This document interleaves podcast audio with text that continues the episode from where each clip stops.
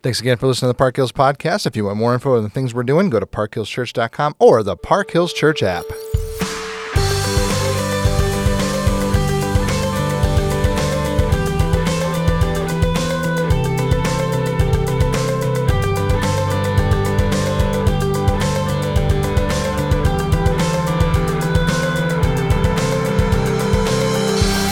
So we're going Old Testament.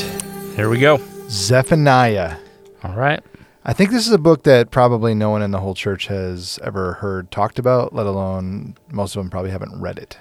Yeah, I actually did Zephaniah. I did all the minor prophets one per week in my youth group way back. So you did like an So- overview real quick I- of each, like one per week. So you Yep. just did Zephaniah for one week. Yep. Nice. Just kind of tried to hit the main idea. I called the uh, I called the series "God Speaks" because God talks to His people and Yeah. has a message for them. And that's a cool youth yeah. group message. So Wish you could go. go back in time and be in your youth group. yeah, well, I got all the outlines, so I'll just hand them to you. We can. Then it's done. Look at that. All right. Well, Pastor Alex and I are going to talk about Zephaniah 1. And to dive in, let me just give you a couple of verses that I think are going to be relevant to the conversation we're going to have. Uh, verse 1 The word of, the, of Yahweh that came to Zephaniah, the son of Cushi, the son of Gedaliah, the son of Amariah, the son of Hezekiah, in the days of Josiah, son of Amon, king of Judah. Dun, dun, dun, dun. That's interesting. Yeah, and that's all we have. Uh, yeah, and then near the end, I some of the things that are interesting to me is moreover their gold and their silver will not be able to save them on the day of the wrath of Yahweh, and in the day of fire of his zeal the whole land shall be consumed. For a terrifying end he shall make for all the inhabitants of the land.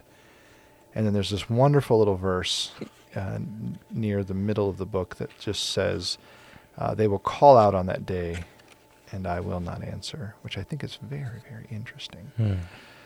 So we've got some judgment coming. We're going to talk a lot about judgment. So in order to dive into that, let's let's talk a little bit about the time frame for Zephaniah. So there's a ton of debate about this. We don't necessarily want to get into the debate. I think both of us are probably going to take the route here that Zephaniah was likely written when it says it was written. Is that accurate in your mind, or Yeah, in the well, or do we in- want to have the debate about when it was written? No, no, no. I think I think the debate is in the days of Josiah. So Josiah is the reforming king, Yes. right? Was this early enough in his reign that his reforms hadn't really started or taken effect or was this like concurrent like as those reforms were happening? Cuz there's there's a little bit of like Josiah seems to be turning things around and he's mm-hmm. getting rid of idol worship and he's this good king and but then Zephaniah's message is still pretty doom and gloom. So Yep. did Zephaniah give his doom and gloom message? Josiah heard that and turned things around, or was Josiah already turning things around? But then Zephaniah, despite what seems to be repentance Mhm. and turning things around, Zephaniah still is like, "Yeah, the day of the Lord is coming." Yeah, that's, that's the question we're going to deal with. So let's let's anchor it in the in the timeline here. So Josiah rules somewhere around 640 BC to about 609 BC, and his reforms start around 621 BC. Is that what you have? Do you have access to that? Six twenty-one. So, if you think about that, he's reigning for almost 20 years before his reforms start to kick in. And I think one of the things I, I do want to talk about in this episode is what are what are even the reforms? What did that look like? And so, if you've never read uh, this section of Second Kings, I, I would recommend you go there, uh, dive into it a little bit, think about it, read what what he's doing, because what what what uh, I almost said Hezekiah, but what Josiah is doing here is he's observing what's happening in the land, and he, the, if you remember, the text says they find a a book of the law as they're reforming the temple. So he Mhm. looks at the temple and realizes it's getting kind of shabby, needs an upgrade. You know, the new the parking lot needs to get uh, re repaved. Yeah, a little bit more than that. Oh, okay, yeah, way more than that. Yeah. But if you think about the idea of looking at a shabby old building, saying, "Hey, we need to upgrade this building. We need to make it look good," and then the process of that, as they do the remodel, they find the book of the law, they read it, and he is so broken by the fact that they are not observing what the law says it's supposed to be. So he tells everybody, "Let's let's repent. Let's let's go before the Lord and say we're not going to do this anymore." And that's in the 621 Right. BC range. Right, but isn't that isn't that crazy? Yes. Like they don't have Totally. the book of the law; they have the temple, and nobody knows what it's there for. Nobody knows what they're doing, and then they find. Now, granted, it's not like they had the printing press, so there were like Bibles all over the place. But you would think that in the temple, the book of the law would be like a really important thing. Like, oh, look what we found! Yeah. What? There's stuff in here about how we should live in God's covenant with us. Yeah, and it shows you just how broken Israel is at the time of Josiah. For a king to say, "Hey, we should probably follow the law that the Lord gave us," that seems pretty second nature. And I think the part of the reason why we're even bringing this up is I think most people read the Old Testament and they just assume that the Jews followed God all the way through. Right. And we're showing you right now, the text itself says nobody was doing these things. Uh, in fact, Josiah's dad and then grandfather were two of the worst kings that Judah has, right? Amon Right. and then and then uh, Manasseh. These guys are messed up. They they are brutal kings. And on top of that, what's interesting is both of those kings made deals with Assyria and with Egypt to serve their own purposes. And so both of them ended up getting vastly rich because of what they, they have, which is why I read that last verse. Their gold and their silver will not save them. So there's sort of this idea that Israel has sold itself out to the nations, and in, in so doing, God's like, "Mm, you don't understand. They don't bring you your peace. They don't bring you your hope. I will give it to you. Will you let me be the one that brings you the hope and the peace or not? Right. It really pushes back on the prosperity gospel where, you know, their wealth and the, the king and the nation become wealthy and you think like, oh, that must be success because God is blessing them with wealth. No, they're they're financially successful because they sold out to the the enemies. And not just not just in trusting them for protection, but allowing their allowing syncretism with their religion. Yeah. So that would have been like a seal of the treaty. And for the average person in Israel, it's possible that they actually had prospered in in his dad's reign or his grandfather's reign. Mm-hmm.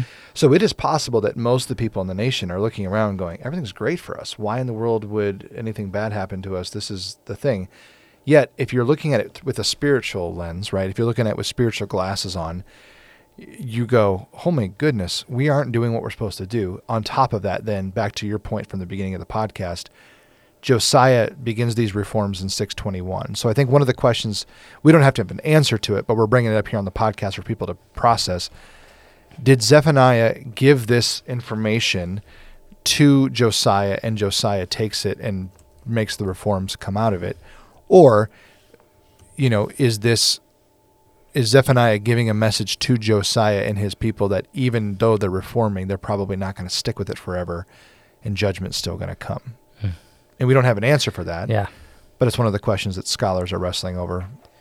Yeah, when I read, uh, most what I read said most scholars think it predates the reforms of 621, Sure. and therefore the message is a call to repentance that they do. But I think as we've kind of walked through it, and there's a little bit of internal evidence in the text, like in, in 1 4, where it says, I will, I will cut off from this place the remnant of Baal Mm-hmm. or Baal in the name of the idolatrous priest along with the priestess. The remnant, why would there be a remnant Mm-hmm. unless Josiah had already become, had already started his reforms and, and, Jo- and Zephaniah is saying that Exactly. he's going to finish them off. So I don't know. Like you said, I don't think there's a clear answer to this, and we're not really sure, and it, it's not really going to drive the message of the book. But yeah, it kind of makes you wonder: is is Zephaniah preaching this, and Josiah listens, uh, and maybe you know we can talk about the potential relationship that these two guys Yep. had together. Or was did Zephaniah come in in the middle of these reforms and say, "Hey, I know you're working hard here, Josiah, but it's not going to last." Yeah. And either one of those messages is true. Right. It's also possible that he could be speaking before the reforms start and still telling the truth about what's going to happen in the future. I mean, prophets Right. seems to have often that they have dreams or they have visions that give them access to the future that maybe doesn't make total sense to them at the time, but they just sort of preach this message and they do their thing. Yeah, so let's talk about the relationship potentially. So, you know, I read that first verse. We've got Zephaniah. His his dad's name is, is Cushi or, or Cushi, uh, which is You just pronounced the same word twice. You just said cushy Well, or it- cushy. well, it's it's either Cushi or Cushi. Oh. Do you see what I'm saying? There's yeah, a slight accent, inflection. Slight accent. depending on where you go there. But he, th- you know, there's some debate about what does that mean. Is this is this a man from the land of Cush, which is in Mhm. Ethiopia? We don't know. There's no telling of that. It could suggest that maybe Zephaniah's family is is mixed race at some point. We Mhm. don't know.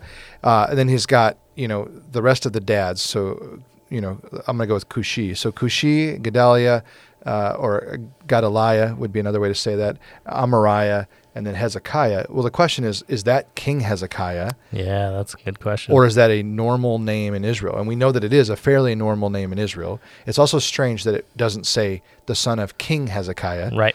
So we go, maybe it's not the king. But if it is the king, Hezekiah is also Josiah's, you know, great great grandfather or whatever. Right. So there's this element of okay, if it is if it is relation to Josiah, if that's the king, if, if King Hezekiah has a son named Amariah, which we have no access to that in the, in the text. So this is why we're all kind of speculating here. But let's say that that's the same Hezekiah. Let's say that Hezekiah has Josiah's, you know, dad and grandfather or whatever, and then Amariah is actually one of Hezekiah's kids. It's possible that these two are end up they're cousins, right? Fourth cousins, so to speak. It's clear that Zephaniah is a member of the, aristocracy. He's, he, it's clear that he's got access to the, the higher people, uh, which means you know he's running with the, the big priests, the big prophets, everybody else in, in the city of Jerusalem. So it's very possible that they are cousins, and maybe they grew up together, right? And to some Mhm. extent, maybe Zephaniah is being overwhelmed by what he's seeing, and he's telling these messages. And Josiah goes, "Whoa, what is that all about?" And then they find the book Right. of, of the law, and they go, "Whoa, we're not doing any of this." That totally makes sense. Or, you know, Zephaniah's great. What would that be? Father, grandfather, great grandfather. So great great grandfather is Hezekiah, but it's not the Hezekiah that's the king. It's just some random Right. guy. Well, and it, and it probably isn't a random guy because if he's mentioned, especially mentioned as the last one, Sure. that's kind of the anchor that Zephaniah uses. You know, it's not just like, oh, we're going to go back four generations a random guy. It's like, oh, I need to mention right. this guy who's four generations back. So let me trace all the way back to that four. So that makes me think he's important, but I'm su- I would be surprised if this was King Hezekiah Mhm. because I think Zephaniah would make mention of that, especially because he calls Josiah king of Judah. Yeah. And so I I think it's got to be someone important, someone that at their time they're going to say, yeah, this is uh this is an important guy. We know him, but probably not King Hezekiah. Sure. And I'm I'm good either way. It's just an But- interesting thing to kind Yeah. of throw in here. Yeah, that I mean that is an interesting connection because if they were connected, like you have a prophet and a king working together, and maybe you have that anyway. Yeah. Regardless of if they grew up together or were Sure. friends or any or family, but when you have a prophet and a king working together, Mhm. that's a pretty big combo for ruling or governance or political strategy Mhm. in that day. Yeah. There's a famous prophet and king in the New Testament that are cousins. So Yeah. John the Baptist and Jesus. Mm, Jesus. Uh, kind of a big deal. So I so with that in mind, let's let's let's move into the idea of what's going on. So like I said, Manasseh and Amon are making these these deals with various nations. They've made treaties with Egypt, they've made treaties with with Babylon and with Assyria. They have used these treaties to become wealthy on their own. Mhm. They've they've become emboldened in the world that they kind of just expect everybody's going to do what they ask them to do. We have access to how bad it got with Manasseh. Manasseh took one of his sons and threw him in the fire. It says to Molech, hmm uh, which is uh, one of the ancient Canaanite gods, and what that god expected was that you would throw your son in the fire, which is just brutal to think about taking your child and sacrificing them. So it's clearly a really, really bad situation, which is why Zephaniah 1 is such a heavy chapter, which it is. And you're going to, Mhm. you know, when you experience the sermon, you're going to go, whoa, I don't know if I like this. At the same time, there is there's something beautiful that's going to come out of the book.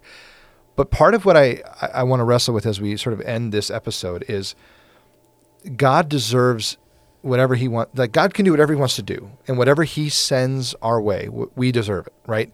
If Mhm. if if he wants to give us judgment, he's going to do so in a righteous way. If he sends something that's going to curse us in some way, he has every right to do so because he's God.